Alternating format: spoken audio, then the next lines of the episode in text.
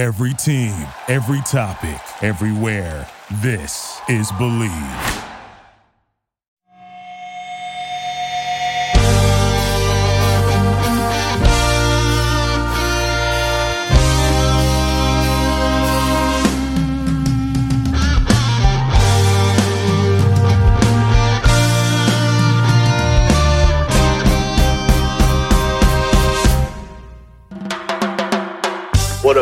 Up, I'm your host, Sky Guasco. You are listening to the Candlestick Kids Fantasy Football Podcast. Please follow us on Instagram at fantasy football underscore TCK pod and on Twitter at TCK underscore pod. You can find all of our rankings and multiple articles at tckpod.com. We've got a lot to cover, so let's get into it.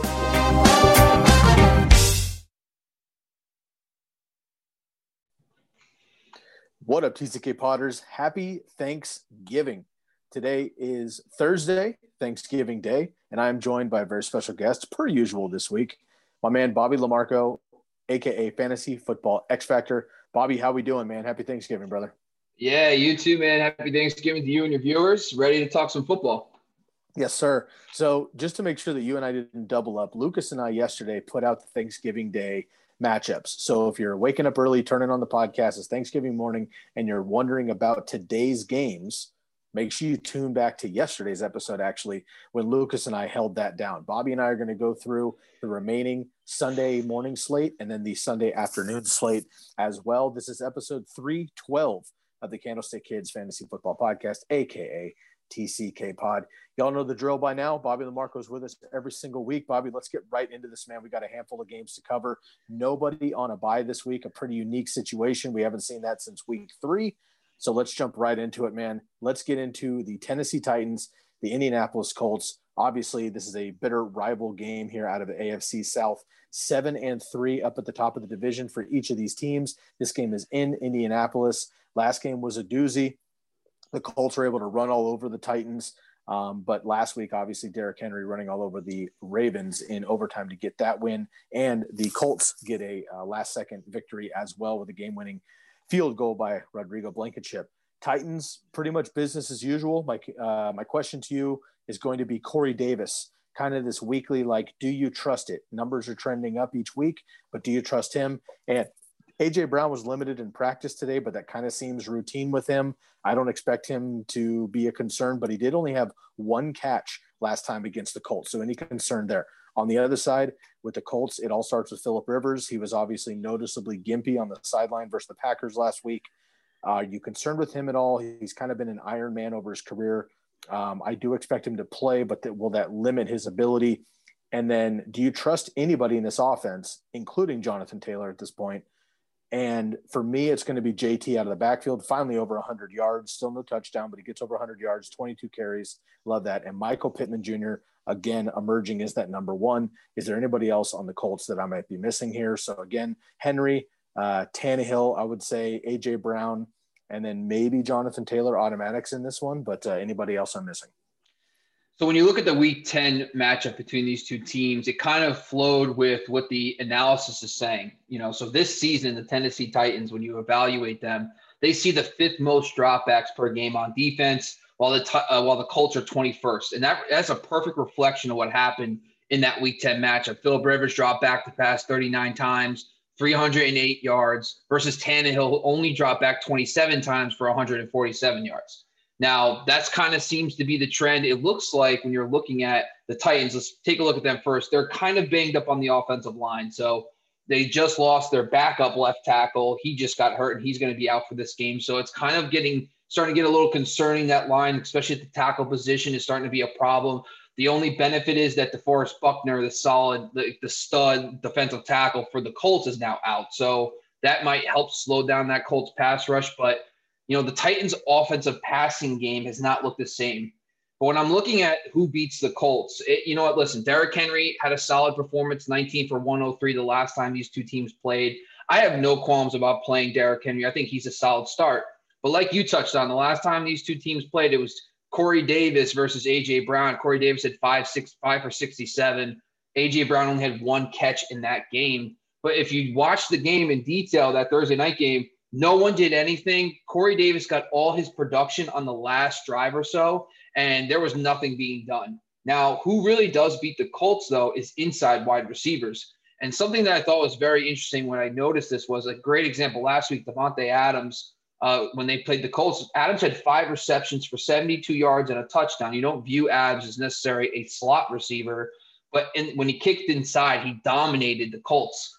So one of the things I was looking at was AJ Brown's snap percentage in the slot. And last week, he ran a season high 27% of his snaps in the slot.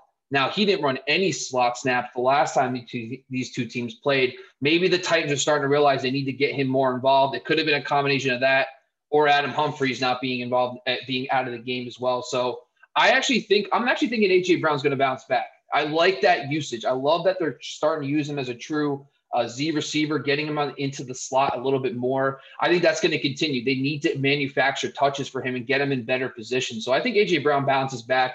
He has a much better performance in his one for 21. So when I'm looking at the Titans, I'm only fixated on, on Derrick Henry and AJ Brown. I'm not really interested because, like I touched on, the Colts defense is not a pass funnel defense. They are very good against the pass.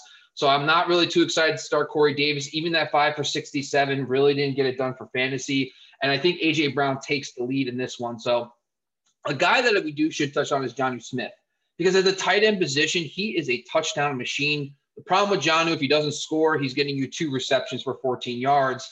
But in the tight end landscape, it's better than nothing. Robert Tonyan had one of his better games last week, five for uh, 44 and one against the Indianapolis Colts. So I do believe that Jonnu Smith is still in play. I think you're going to start him, obviously, because of the tight end landscape, but also because it is a winnable matchup against the Colts. So I think it's going to be Derrick Henry, AJ Brown, and Jonnu Smith from the Titan side. I don't think I'm too excited to start Ryan Tannehill, especially with the struggles overall with the pass offense, but also with those injuries to the tackle position.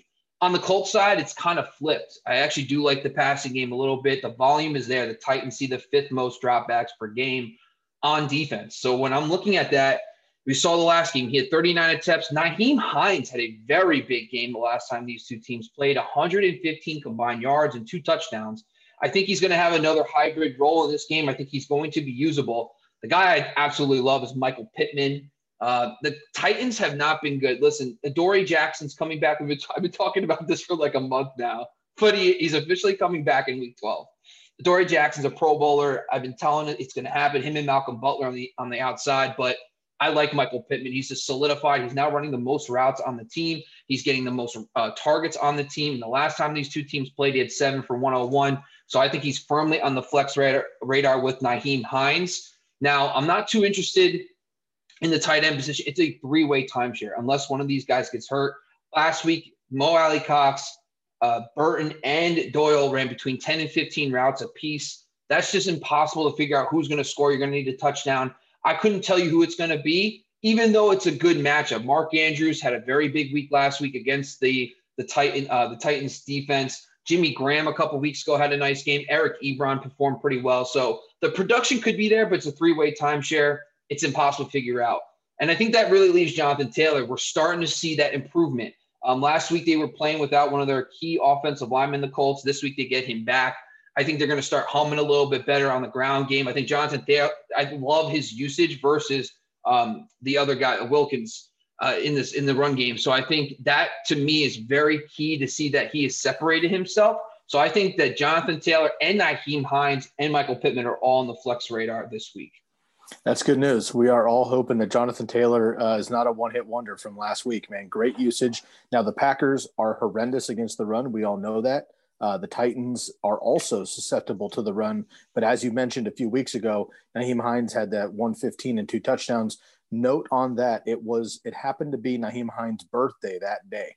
So okay, so not, a, not, you know if you believe in the birthday bump a little bit, um, you know that could have potentially led to a few more touches for Hines. Also, it's obvious that the Colts ride the hot hand.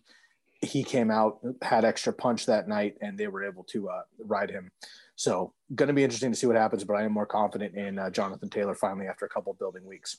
All right, man. Let's move on to the Cleveland Browns and the Jacksonville Jaguars. Cleveland Browns seven and three, second place in the AFC North at this point. Jacksonville, of course, looking at that number one pick probably going to get the number two because the Jets just will not relinquish that number one spot at uh, a winless 0 and 10. But the Jacksonville Jaguars at one and nine here for the Browns. Um, I mean, you can fire up everybody against Jacksonville, frankly. Uh, my question is going to be Are you confident with Baker and uh, anybody other than Jarvis Landry, Nick Chubb, and uh, Kareem Hunt? Um, are you confident in Austin Hooper, maybe, who seems to always start the game hot and then just disappear, which is frustrating for Jacksonville with DJ Chark uh, beat up and them going to Mike Glennon? Is there anybody on the Jacksonville side that you would play other than James Robinson? No. Uh, so so focus on the Browns first. Listen, this is going to be the Browns are going to want to dominate on the ground, and they were gonna they're going to want to get out of there with Baker Mayfield throwing 25 times. That's what their game plan is, and they should be able to do that. They're six and a half uh, road favorites against the Jags, and the Jags, by the way, are starting Mike Glennon. And I honestly, Mike Glennon hasn't started a game in like three years, and he's been very bad since. So since like 2015, he had like that random decent stretch with the Bucs or something. But I, I'm not confident that I think the Browns defense can dominate the Jags. I think outside of James Robinson, I can tell you right now to get into James Robinson, that's the only guy you can trust. But even in that matchup, it's going to be brutal. The only good news is that they're at home in this game.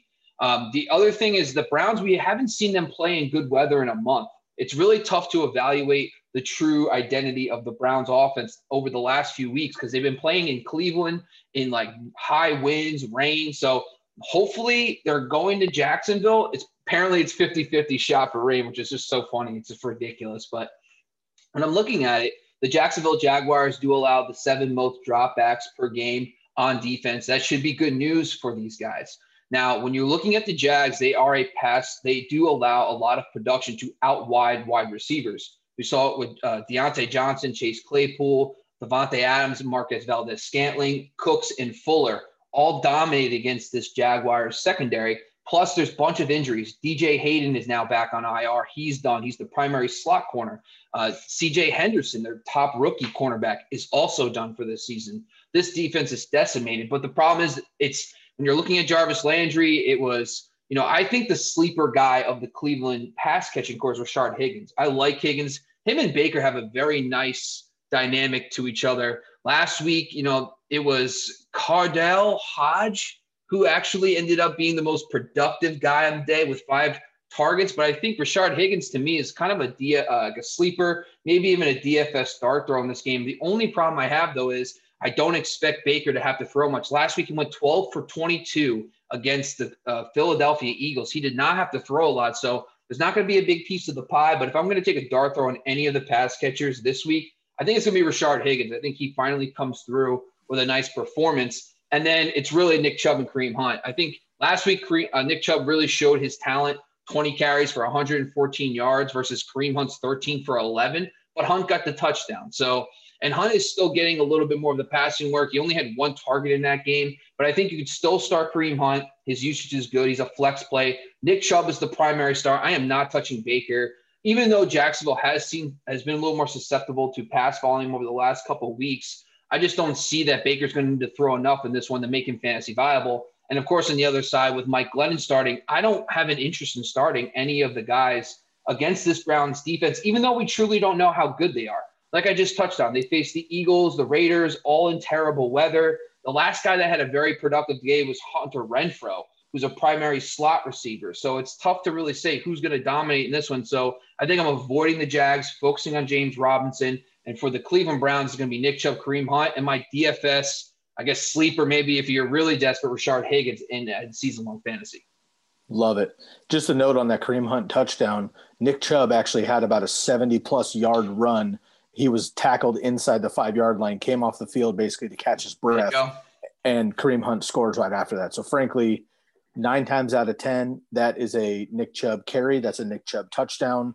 And, you know, he still gives you a 100 yard floor, just didn't score. Nick Chubb's absolutely, absolutely phenomenal. Uh, let's move on to the Carolina Panthers and the Minnesota Vikings. Carolina at 4 7. They have not yet had their bye. Nobody is on a bye this week, but the Carolina Panthers and the Tampa Bay Buccaneers have the last two buys next week in week 13. So Tampa Bay, or excuse me, Carolina still not had a bye. They're four and, and seven. Minnesota playing well lately, four and six. They got upended by a resurgent uh, Cowboys team um, last week, but they are they're playing pretty well recently. For the Panthers, look, PJ Walker looked pretty good last week. Uh, regardless if it's him or Teddy Bridgewater, I feel okay with these pass catchers much more than I did last week. Again, we're kind of doing this merry-go-round of Robbie Anderson, DJ Moore, Curtis Samuel, and then Mike Davis. I think this is probably his last hurrah. Uh, so you got to fire up, you know, Mike Davis, and I'm comfortable with all three of these wide receivers versus the Vikings. I'll let you expand on that. And then for the Vikings, Dalvin Cook automatic. Kirk Cousins is looking really quality the last couple of weeks. However, Adam Thielen is at least questionable. I heard that he right. was out right away this week, and mm-hmm. then I mm-hmm. heard that maybe he could test. Um, well, let's see, test negative, which would be a positive for the Vikings. I want to make sure I say that correctly. But basically, he would be back in the lineup. Uh, Justin Jefferson seems like an automatic no matter what the way he's playing. But I'm interested, Bobby, how you feel if Justin Jefferson is the number one receiver. If Thielen happens to be out, how do you feel about Ju- uh, Justin Jefferson versus if he's that number two? So again, how do you feel about the receivers in Carolina based on the quarterback play? And then in um, Minnesota, uh, are you comfortable with Kirk Cousins one way or the other versus this actually pretty quality pass defense for the um, Carolina Panthers? Or, um, you know, are you concerned about Justin Jefferson if Adam Thielen will be out? So when you're looking at the Panthers and Vikings, so the good news about Thielen, he had a negative test today. So he tested positive yesterday. He had a negative test today. So it sounds like that he could be maybe back on track with another negative test or two to play on Sunday. So let's operate under the assumption that he's going to be back in. But when I'm looking at these two teams, it's a, you know, both of them have losing records. They're not technically, you know, dominating anybody when they're typically getting the teams. Last week, Carolina dominated the Detroit Lions. We got to see a different look with PJ Walker, but Teddy B will be back.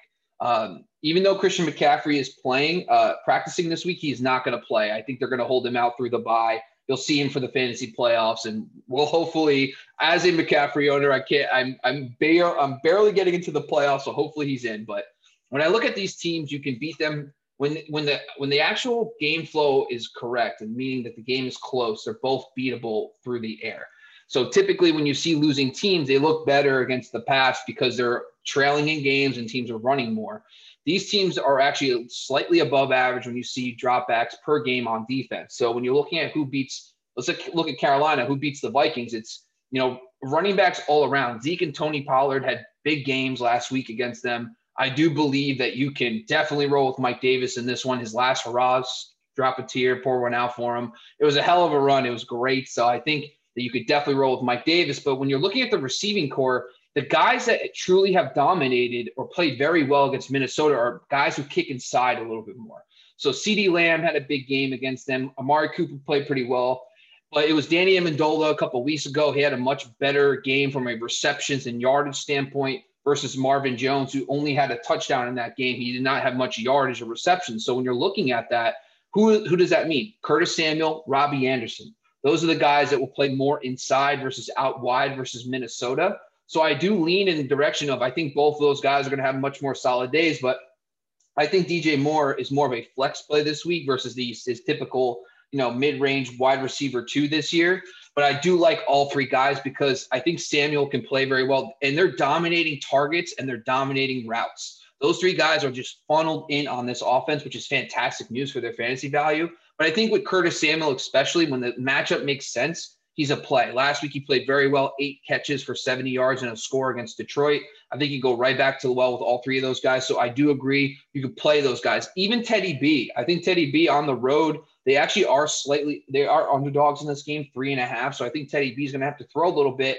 He'll find his success versus Minnesota, so that makes him like a borderline QB one in this matchup. So I'm okay if you're really desperate at, at quarterback, you could play Teddy B in this matchup. Now for the Viking side, it does matter about Thielen, but let's say Thielen does play. When you see who beats the Panthers, I think ground games, obviously Dalvin Cook's going to eat the Vikings are going to hope to dominate on the ground. And that's where they're going to have to go with this game. I think Dalvin Cook, obviously, slam dunk. But when you're looking at the wide receivers, listen, outside wide receiver guys. So what they did recently last week is they were using Ch- uh, Chad Beebe or not Chad Beebe, something Beebe uh, was their slot receiver. And they were using Thielen and Jefferson on the outside. Well, last week they flipped the script. They actually used Olabisi Johnson back in the game, which means Thielen and Jefferson got more slot work. So that was good news. Thielen's kicking more inside. I think that's going to be good for him to avoid top corners moving forward. But when you're looking at who beats the Panthers, it's been pretty much anybody. So like when you're looking at last a couple weeks ago against the Bucs, it was Brown, Evans, and Godwin all had productive days. Uh, a couple weeks before that, the Kansas City Chiefs, which I, I hate using the Kansas City Chiefs, but uh, Tyreek Hill had a monster game, and Robinson had a very nice pro- uh, production versus this secondary. So I am okay with starting Jefferson, Justin Jefferson and Adam Thielen in this matchup. But the thing is, the pass volume, I think both quarterbacks could be in play. We could see a mini shootout in Minnesota indoors in this one. I agree. And again, if Minnesota can keep it up and Adam Thielen does play, uh, I think that they'll be just fine. The Panthers have clearly been able to move the ball up and down the field. Um, and uh, whether they use Dalvin Cook or, or throw through or run through the air, as they say, um, this should be a shootout. I agree. Let's move on to the Arizona Cardinals and New England Patriots. Arizona comes in six and four, tough loss against Seattle last week, and New England comes in here at four and six. Again, kind of hit or miss with their play lately, but they've been playing much more tightly contested games for the Cardinals. You start your studs. Question is going to be the backfield, of course, Kenyan Drake um, and uh, Chase Edmonds, and then Christian Kirk. How do you feel about him? Larry Fitz actually led the team in receptions last week. Is he maybe a deep flyer? Do you, you're comfortable with him? Kyler Murray had a shoulder issue last week. Looks like he's going to be just fine. Ride him out. Obviously, he can, you know, run it if he needs to. So you're firing up Kyler Murray. On the other side, Cam Newton seems to be uh, playable, especially at home. He's got the rushing upside clearly as well. Backfield question mark here. Two, Sony Michel was activated off the IR last week, but he was a healthy scratch. They lose Rex Burkhead for at least week 12, probably the rest of the season, I think, or at least the fantasy season. My boy James White gets his opportunity to get back in. He gets nine targets, six receptions, both season highs in limited work. So he is, I think, a, a full play, and uh, he's been dropped in most leagues. He's a full play at this point. And then um, which receiver is it going to be, man? It was N'Keal Harry, and then it was well, it was Julian Edelman, then it was N'Keal Harry, and now then it was Jakobi Meyers. Now it's Damiere Byrd. Can we trust any of these guys moving forward here for the Patriots? So when you're looking at this matchup, it's on the road for the Cardinals. It's going to be in New England. They are two and a half point underdogs in New England, which is interesting because the Cardinals are just such a better team this season, technically by record. So they, technically, because they give three points to the home team, it's a slight favor for the Cardinals. So what they're saying by Vegas lines is that it's going to be a close one, and because it's going to be in New England, when you're looking at dropbacks per game, Arizona's third in the NFL in dropbacks per game on defense. The New England Patriots are 32nd. So you're going to see that when I look at that, I automatically think, all right, so Kyler Murray's not going to have that typical pass game volume. He's not going to be, he's not going to probably throw as much as he normally does. And I think the good news for Kyler Murray, of course, is that he the Patriots run so much man coverage. They run more man coverage than pretty much any team in the NFL. So that's good news for mobile quarterbacks because when you're playing man, they're running with the receivers and their backs are towards the quarterbacks. So you see a lot of mobile quarterbacks do very well. So I still love Kyler. I think he's going to be great. But the real question is, you know, now you're going to have Stephon Gilmore versus DeAndre Hopkins, J.C. Jackson versus Christian Kirk on the outside.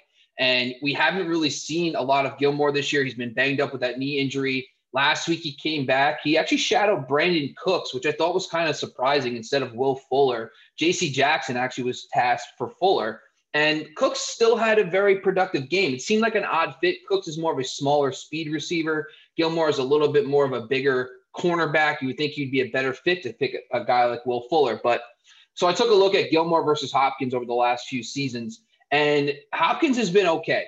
One game, five for 64, eight for 78, seven for 76. None of that jumps out to me and says, wow, like that's a huge game for Hopkins, but he's going to get his. But the thing is, that game is not good. That's going to lead to a lot more production for other receivers. But the problem is, J.C. Jackson, when he faces when Gilmore's in the lineup, has been better than Gilmore. I mean, his his yards per covered snap is under one, which is just completely insane. And you're going to expect him to face a guy like Christian Kirk. That's not good news. So, like you just brought up, Larry Fitz. Now, when I'm looking at the guys who have actually beat the uh, the New England Patriots, it's been like guys like Tyler Lockett, for example, who actually kick inside small, like quicker slot guys. And that doesn't sound like Larry Fitz. It actually sounds like Andy Isabella. And I know I'm probably losing my mind when I say this. And this is probably just like a DFS, DK only uh, sleeper dart throw Andy Isabella because it just seems to fit the prototype of, of guys who beat them. But I also do like Larry Fitz because you're going to have two premier corners on the guys on the outside. I think that means that Larry Fitz is going to have a nice PPR day. But where you can really beat the Patriots lately has been on the ground. Uh, before the last couple weeks, they faced kind of weaker opponents. They faced Jeff Wilson and the San Francisco 49ers, completely dominated them on the ground. Phillip Lindsay got over 100 yards. Zach Moss had a very big game against them. So when they face good running games, they have not been able to stop them. So I think Kenyan Drake is actually a solid start in this matchup. So I think I'm leading Drake. DeAndre Hopkins, of course, is a solid start. I think I'm actually fading a little bit on Christian Kirk because the Patriots defense has not allowed multiple wide receivers to truly dominate them in a matchup. On the other side, when you're looking at the Patriots offense, like you just said, who is it going to be? It's kind of like a carousel between Jakobi Meyers, Byrd, and N'Keal Harry. And then now with everybody healthy, it looks like Meyers is the slot guy. Byrd is the perimeter, and N'Keal Harry plays kind of a hybrid. He plays a little bit inside and out. Now, when you look at who beats the Cardinals, listen, you're going to worry about Patrick Peterson. I don't know if Patrick Peterson is going to shadow N'Keal Harry. It makes some sense for him to do that. Um, they've used uh, Patrick Peterson to shadow uh, wide receivers all season. So I would say if he's going to pick anybody, it's going to be N'Keal Harry, which would be good news for a guy like Byrd because, you know, Byrd has just come off a big performance. Jakobi going to have a nice game. Not seeing a lot of a guy like Patrick Peterson. So I would probably lean away from a guy like N'Keal Harry in this matchup versus those two other guys. But where my focus is, is, is Damien Harris. Slight favorites at home against a very winnable matchup against an Arizona team that just like Carlos Hyde dominate them on the ground. Back actually twice this season, Carlos Hyde played very well against them. Mike Davis, Ezekiel Elliott, all had very nice games on the ground versus the Cardinals. So I actually love Damien Harris. Now, Sony Michel, the injury to Rex Burkhead clouds things for me because it was so much easier to evaluate Damien Harris's role because it's Harris was the primary run guy. Then it would be Burkhead in a hybrid and James White kind of taking passing game work if Sony Michel replaces Burkhead, he's a primary run guy as well. So I'm a little concerned from his workload, but you got to ride the hot hand. I'm all in on Damien Harris. And that passing volume, like I just said, Arizona, third in the NFL in dropbacks per game. I think Cam Newton could be involved. I think Cam Newton is definitely on the QB1 radar. He's going to have to produce somewhat. He's going to have to keep up somewhat with Arizona's offense. Even though Arizona is probably going to have less volume, they're, they're such a pass happy team. And they're one of the leaders in offensive plays, I do think they meet somewhere in the middle, which means it's good news for Cam Newton's pass game volume as well. Good call. And no tight ends to speak of in either one of these matchups. No, I don't think so. All right, let's get into the Miami Dolphins and the New York Football Jets. Miami comes in at six and four, tough loss, uh, first loss of the Tua regime. Uh, Tua was actually benched in this game for play. Fitzmagic came in, gave him an opportunity, but threw a pick in the end zone to end the game, and that was it six and four for the Dolphins. The Jets 0 and 10. Flacco put up 28 uh, against uh, Herbert and the Chargers, but they got that um, much needed L for the Jets. For the Dolphins, are you? I mean, this is against the Jets, so can you fire fire everybody back up? And by everybody, I mean who is there to fire up for the Dolphins? Seems like we've talked about a lot of names on the Dolphins, but whose consistency everyone seems to be hurt um, with the wide receivers, the running back corps. Tua, are you comfortable with him? Uh, Salvon Ahmed has done a very good job, but can you fire him up? Is Matt Breida reliable if he plays? And then, you know, DeVante Parker. Um, you know, what are these other options here with, with the, the Dolphins? Because other than Jason Sanders, I haven't been excited about them. But I want to give a shout. I want to give a shout out to the Dolphins DST in this one. On the other side for the Jets, look, if it's Flacco, you fire up Perriman. If it's uh, Darnold, then you fire up Crowder. Uh, Frank Gore uh, gets a touchdown last week. Um, can we rely on La'Mical Perine? Are we comfortable with anybody on the Jets?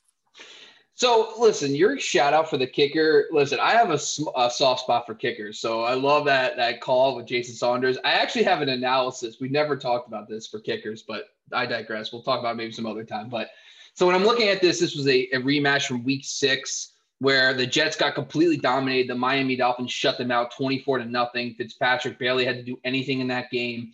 Uh, Joe Flacco didn't seem to have it going, but Flacco has kind of turned it on lately. I'm not 100% sure what's going on with Sam Darnold. Are they holding him out on purpose?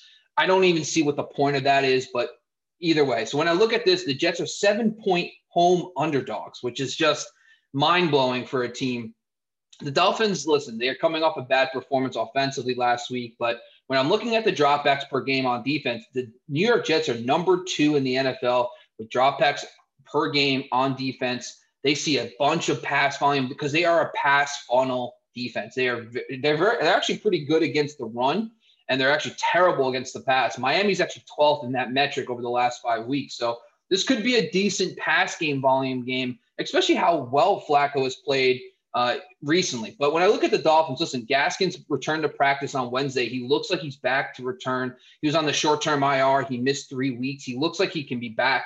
I'm immediately plugging Gaskins back in. I know uh, Ahmed has been doing very well, or Ahmed is doing pretty well the last couple weeks, but Gaskins has been was a true workhorse before he went down. In the game they faced last time, he had 18 carries for 91 yards. He also had four receptions for 35 yards against the Jets. So if Gaskins is, is actually practicing this week and he's back, I'm starting him right away.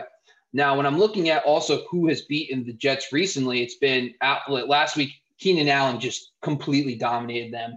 Mike Williams had a solid day. Jakobi Meyers completely went off. So the primary read target wide receiver has dominated the Jets secondary. So I think DeVante Parker needs to be in lineups. Like I think he has to be as a flex or wide receiver too. You got to get him in there because we just watched when it, a primary read wide receiver has dominated the Jets over the last couple weeks. So I'm very comfortable starting Parker and Gaskins in this matchup.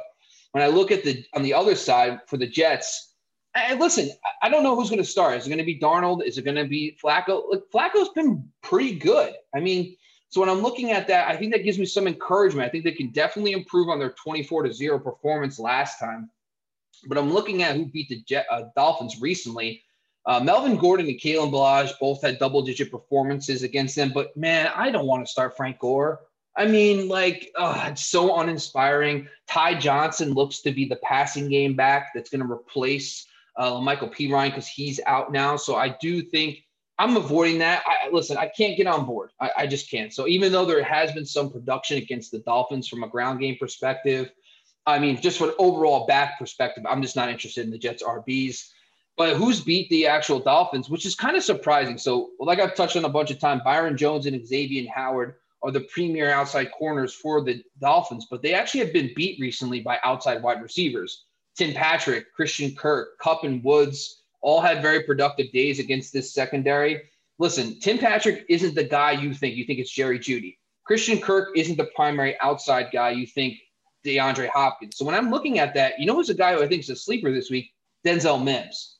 Like Perriman is probably the lead guy technically, but Mims, Mims had a very productive game last week. He was the most productive wide receiver. I think Mims to me could be a sleeper in this matchup, especially as seven point underdogs at home.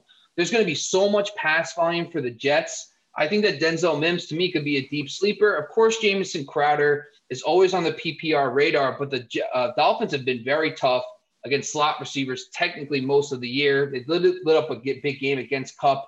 And the last time these two teams faced, uh, Jamison Crowder had seven receptions. So from a PPR standpoint, I can continue to roll with Jamison Crowder. But I think Denzel Mims to me is kind of a sleeper in this one. But overall, Jets are being faded, and there's very limited limited upside for the uh, Dolphins as they should command a decent lead in this matchup. Love it. We haven't talked much about the tight ends at all today, just in the matchups that we've discussed. Um, not sexy at all, but tight ends a wasteland. Chris Herndon jumped oh. back on the page, got a touchdown last week. Mike Gesicki. We don't need to get into it. Um, just, I guess it would be are you moderately willing to start either one of those guys stream them this particular week in a 12 team league? Uh, no, I mean, listen. So the thing with Gesicki, at least he's on the field. He had five targets last week, four receptions for 43 yards. So the Jets are not an imposing defense against tight ends. Uh, so I guess Gesicki could be on the, on the radar for 12 teams. Herndon just doesn't run enough routes. I'm, de- you know, you know me with Herndon. I'm so disappointed with Chris Herndon. They don't even use him. They're more willing to throw out multiple wide receivers who don't deserve to be on a football field over him to run routes. So I'm not. I heard it. That was the tight end. The touchdown was kind of fluky. I'm not interested in him at all. It's almost like there should be a coaching change in in uh, New York. It's interesting. I know, all right, right? Man, let's let's get into uh, one of our three final games here. on the slate. We got the New Orleans Saints at the Denver Broncos. New Orleans comes out eight and two. Taysom Hill gets his first NFL start, technically at the quarterback position, gets the W for the Saints. Um, great game, kind of an interesting fantasy day for Saints in general. Taysom Hill comes out, gets started in tight end leagues. We know about that. ESPN squashed it, so everybody that was legally cheating last week, you had your fun. That's over. He is now the quarterback. He goes two for 30, 233, no passing touchdowns, but he rushes for two. So you know you're going to get that out of out of Taysom Hill.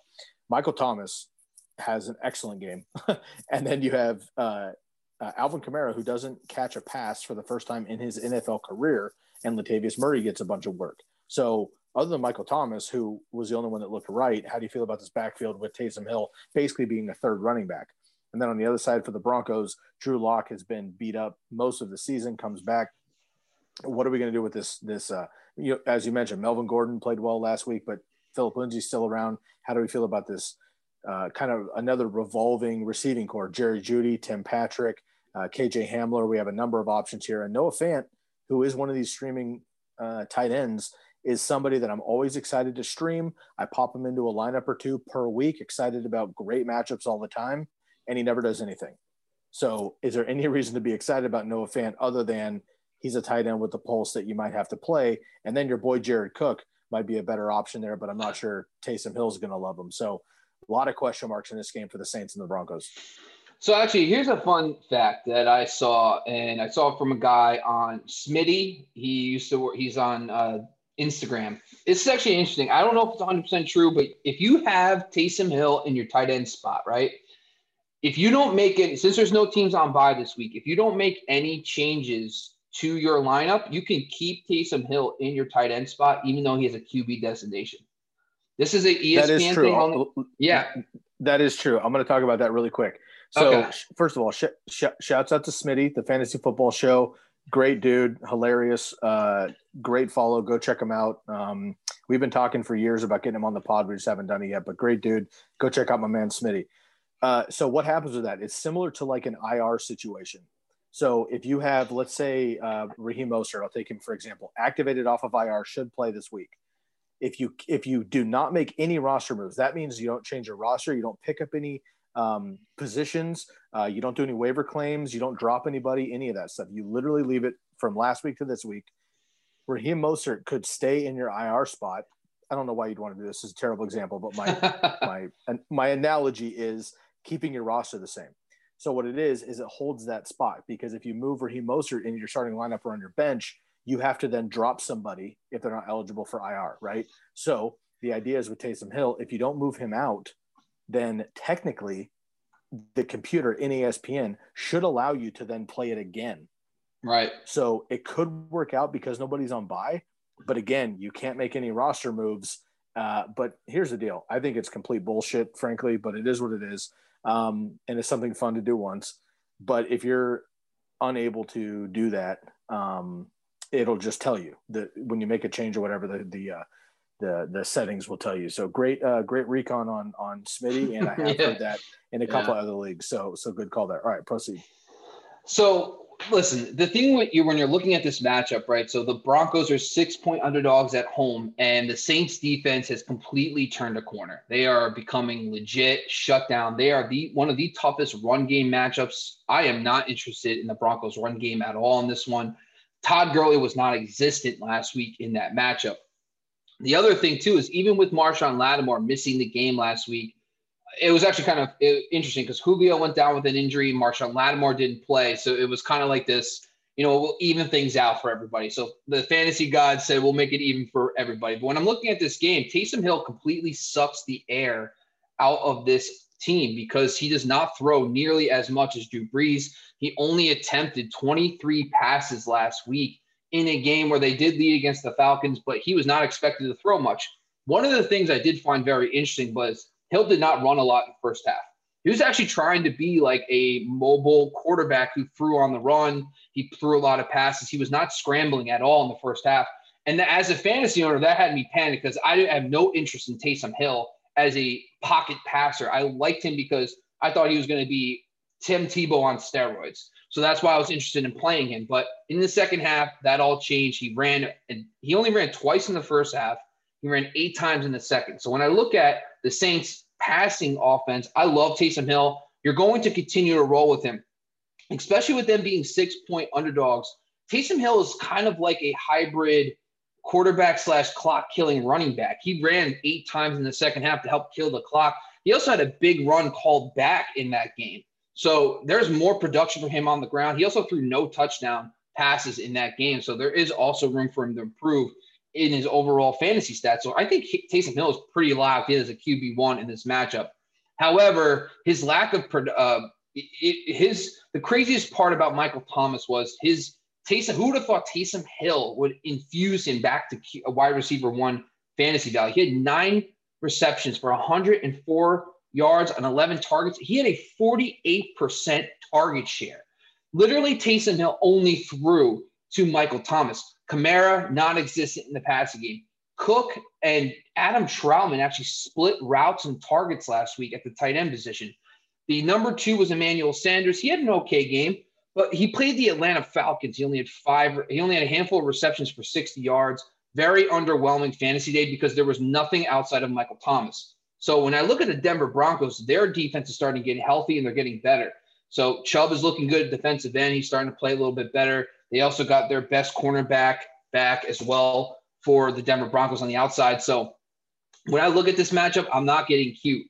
I think it's Taysom Hill, Michael Thomas, and listen, Alvin Kamara, he literally was a zero in the passing game. However, the one thing I will say is this the end result looks even between Alvin Kamara and Latavius Murray, but Murray got all the work in the fourth quarter. So when they were trying to kill the clock, they used Murray. Uh, Kamara completely outtouched Murray in the first three quarters. But the problem is, this is another game where the Saints could lead big and they could end the game pretty. They could run the game out with Latavius Murray and Taysom Hill. So Kamara is actually probably a RB two, maybe even a flex running back this week instead of a stud RB one. I would fade him in DFS. So on the Saints side, it's Taysom Hill, Michael Thomas, Alvin Kamara. That's it. On the Broncos side, listen, you know the Saints are playing at a high level, and they didn't have Marshon Lattimore. Now you're going to infuse Marshon Lattimore back into this lineup. I am not interested in anybody. The only position that kind of beats the Saints is slot receivers because of Marshon Lattimore, because of Janoris Jenkins on the outside, because they have been much better against tight ends as of the last five weeks. They've also been very tough against the run. My sleeper in this matchup is KJ Hamler. So KJ Hamler is the primary slot guy for the Broncos. He him, Jeudy, and Patrick split routes pretty evenly. They run the most routes by far on this team, and they run more, a lot more routes than Noah Fant over the last couple weeks. So I think Hamler could be a PPR, you know, sleeper, maybe even a DFS play in this matchup. DK only, of course. Um, I'll explain why someday why it's only DK, but in this matchup, I'm completely fading the Broncos. Saints DST. Try to get him in your DFS lineups this week. I like that. And uh, Tim Patrick has been playing very well. I agree. There's tough matchups, but he has been uh, soaking up targets as well for uh, Denver.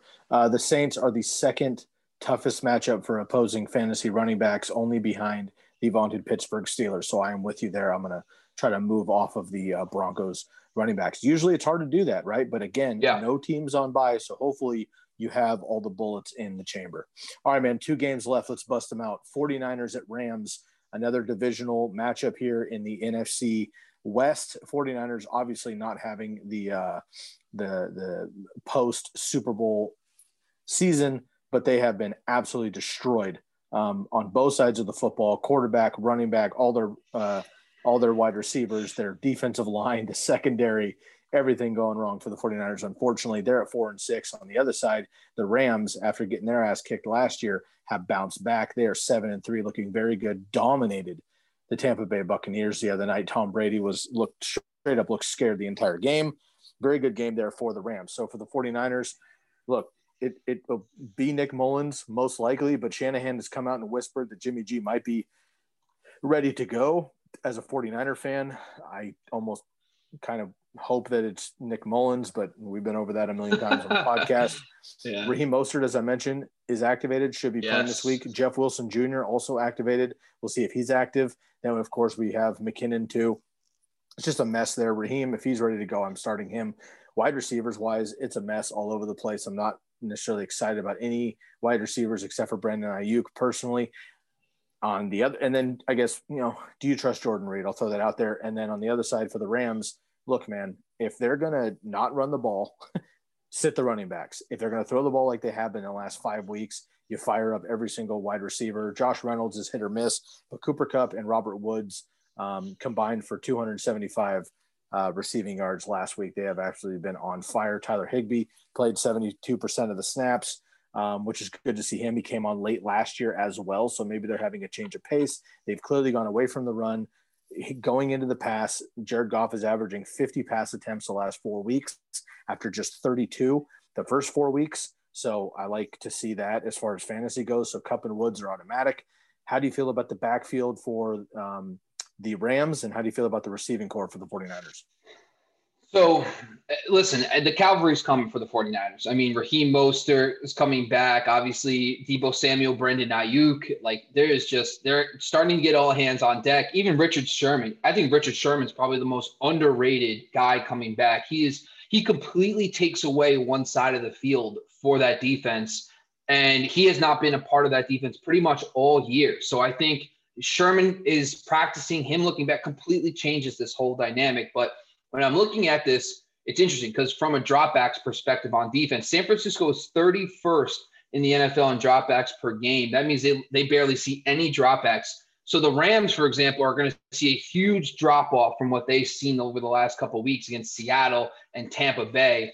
And when you look at the other side of the ball, the Rams are actually eighth in dropbacks on defense per game. So you, you would like that from a pass volume perspective for the San Francisco 49ers.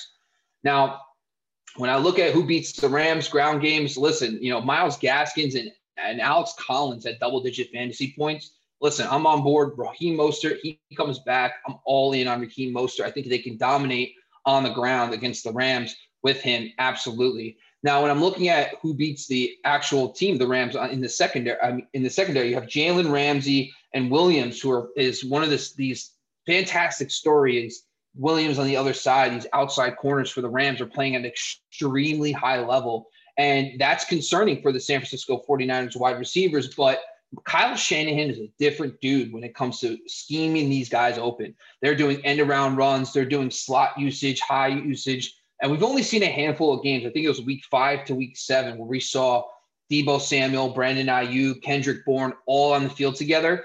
And listen, I would say this Samuel actually played that hybrid role over everybody. Samuel actually was playing a lot in the slot. He was getting a lot of usage inside. That's the player I want against the Rams. The Rams are much more susceptible to inside receivers. So I think if Deebo's back, I think I actually lean Deebo over a guy like Brandon Aiyuk in this matchup from a receiver corps. Now, listen, Nick Mullens, more than anybody, loves his tight end. And – over the last couple weeks, the Rams have been kind of hit or miss against tight ends. But listen, they are so good against receivers that everything gets forced into the middle of the field.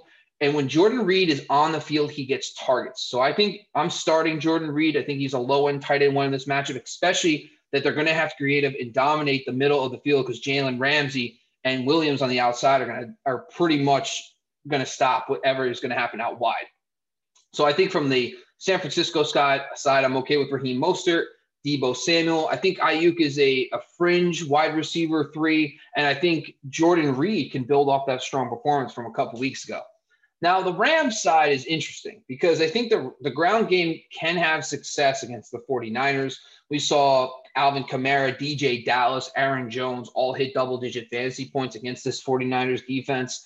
So but the problem is you're starting to see Cam Akers starting to demand more of a, a, a ground game role.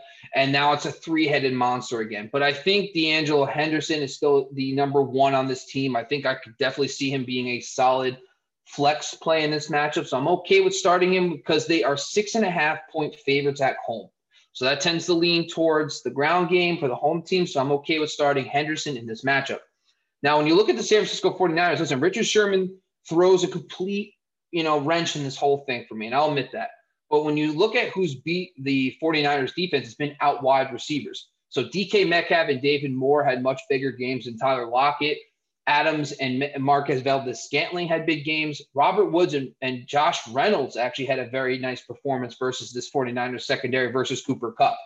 So I actually am not too excited for the Rams passing attack. I think Richard Sherman really makes this a huge difference for me. I, I think, listen, I'm going to stick with Robert Woods. I'll probably uh, say Robert Woods would be the one. Josh Reynolds, listen, he had a very slow week last week against Tampa Bay uh, after having a big performance against Seattle. But I, I'm not, listen, I'm not interested in Reynolds in a matchup where they're facing the, the second toughest defense from a pass volume perspe- perspective in San Francisco.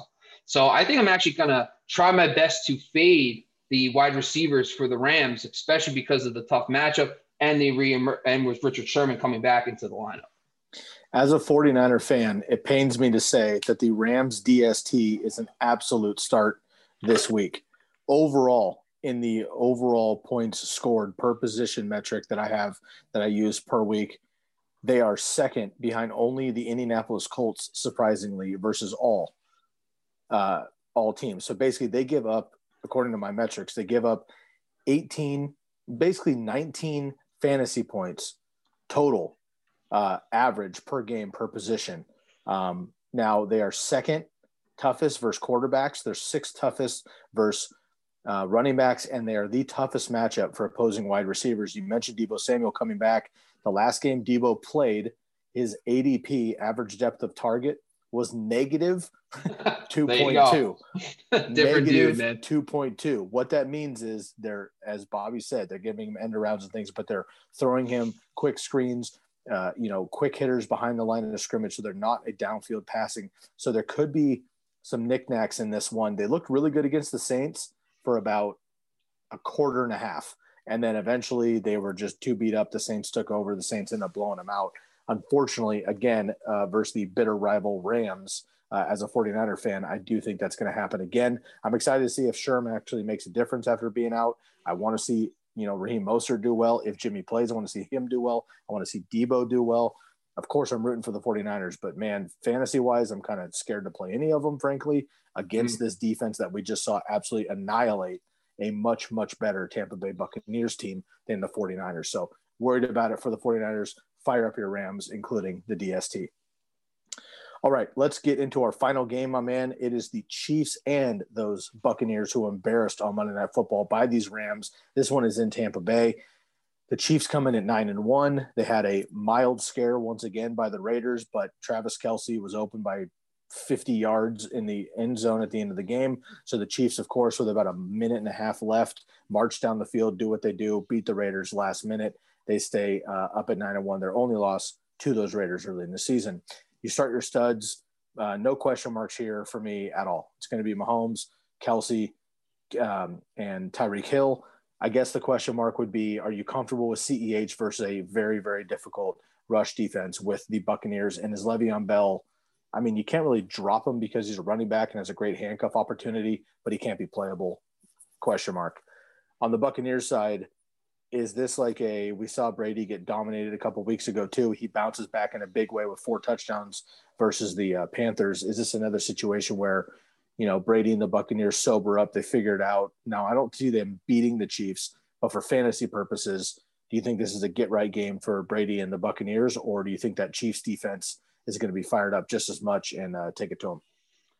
So when I look at Brady and the Bucs offense, I, I care about the the pressure rate for the defense. So when they face top 10 pressure rate defenses, so when I look at football outsiders, I look at their adjusted sack percentage. So it's basically how many times a team gets a sack per drop back. When they face dominant teams like the Rams and New Orleans Saints, who are very good in that metric, they struggle. But when they face teams that are average to below average, they they eat them up. And Good news for them this week. Kansas City is only 19th in adjusted sack rate. So I do believe there's a boatload of, uh, of pass volume and production to come for the Bucs. Now, from a dropback perspective on defense, they're both in the top 10. Kansas City sees a lot of dropbacks. So does Tampa Bay. Bucs are at home, three and a half point favorite. Uh, they're getting three and a half points at home. So that automatically tells me that they're expected to, to be, be trailing in this game, of course, against Kansas City. I love everybody. I want to fire up every offensive pass game weapon in this matchup. I am not scared to start everybody in this game. Now, when you look at it, though, the only, I, I personally feel like if Tampa Bay wants to win this game, they need to beat the Kansas City Chiefs on the ground. And the Chiefs have been susceptible to ground games. Josh Jacobs, Christian McCaffrey, even Melvin Gordon had solid performances against the Chiefs. If they want to beat them, they cannot go toe to toe from a pass game perspective. They're going to have to dominate on the ground as well. So I think Ronald Jones to me is a great play in this matchup, especially at home. They're going to have to use him early and often to keep this game kind of low key. They don't want to get to a true shootout with Patrick Mahomes. But in years past, we've seen Tom Brady step up against competition. Tom Brady, to me, is the type of guy who plays up to his competition. So he knows he's got Patrick Mahomes. He's the new guy. He's the MVP. They won the. They just won the Super Bowl. I think Tom Brady's coming out to play. I'm starting all the receivers. I honestly listen. I could try to tell you right now which one to play. Inside receivers technically are better against Kansas City. I think Chris Godwin to me is kind of a guy who actually could finally be a, a top 10 receiver. You know, last couple weeks he's been very productive, but he hasn't had that breakout week where he's been dominant. I think this is the week that Chris Godwin comes out and plays off, has a big game. I'm getting him in my DFS lineups. I'm all for it. I'm playing Antonio Brown. I'm playing Mike Evans. I'm getting my Bucs in there. Um, and on the other side, listen, the same thing with the Chiefs, Travis Kelce. Listen, the Bucs have been very susceptible to everything through the air recently. Outside wide receivers, listen, Carlton Davis is fantastic cornerback, but we have seen teams do pretty well against them. We just saw what Robert Woods and Cooper Kupp did to this defense. I don't. I think Kansas City is going to have no problem doing the same thing. Tyreek Hill is this unique chess piece who plays a lot in the slot. He gets a lot of deep targets. He plays all over the formation. He gets, you know, carries. I, I love it. So I'm all in on the passing game. The one area that is a concern is the Chiefs' running game against this dominant Tampa Bay run defense. Now, that doesn't sound good for Clyde Edwards Helaire and Le'Veon Bell splitting work, getting about, you know, 60 40 split. You know, maybe Clyde Edwards the, the thing with Clyde, he's probably going to get an opportunity to score in this game. So that's the thing with Clyde. You're probably still able to start him. But I think if anybody I'm worried about, it's going to be the run game for the Chiefs. Other than that, I'm ha- I'm all hands on deck. Let's roll with every- everybody. Brady, Patrick Mahomes, get them all in the, in the lineup. I love it. As far as the Tampa Bay Buccaneers go, I want to mention the run game here. So, um, Tampa Bay is 27th in rush attempts per game. We know that they don't run the ball very much.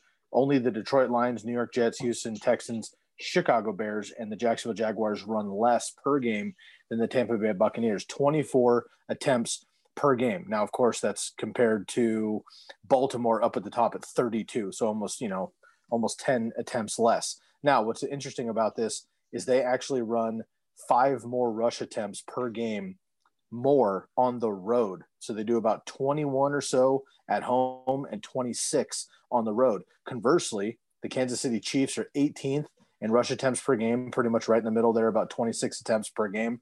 But they run 22 attempts at home. They're on the road, though, in Tampa Bay in this game, where they boost up to 30 attempts on the road.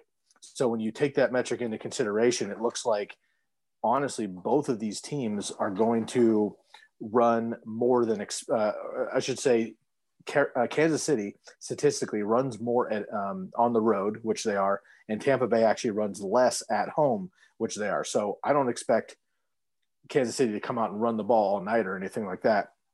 But I do think that it's going to be an interesting game script. We know that the Chiefs can go up and down the field on anybody. I think it's going to be somewhat of a shootout. Antonio Brown actually led the Buccaneers in um, uh, targets last week, so hopefully Brady can bounce back. And uh, you know, again, man, we're this should be fireworks. We just don't know which version of Tom Brady we're actually going to get. So fire up all your studs. Um, if you had to pick one running back from the Tampa Bay Buccaneers, who is it going to be in this matchup? Ronald Jones. Okay, you trust him, so he comes out, he fumbles, gets another opportunity, 98 yard yeah. touchdown a couple weeks ago, comes out, drops a pass right away. It was pretty much Leonard Fournette the rest of the night. Last week, Leonard Fournette drops three passes, easy swing passes, doesn't pick up first downs, pretty much a slug, and ends up running in an accidental two yard touchdown they keep him on the field the entire game. I don't know what uh, Bruce Arians' issue is with Ronald Jones, but it's obvious and it's clear that they don't want him to be the lead guy, but he is clearly more talented than Leonard Fournette at this point.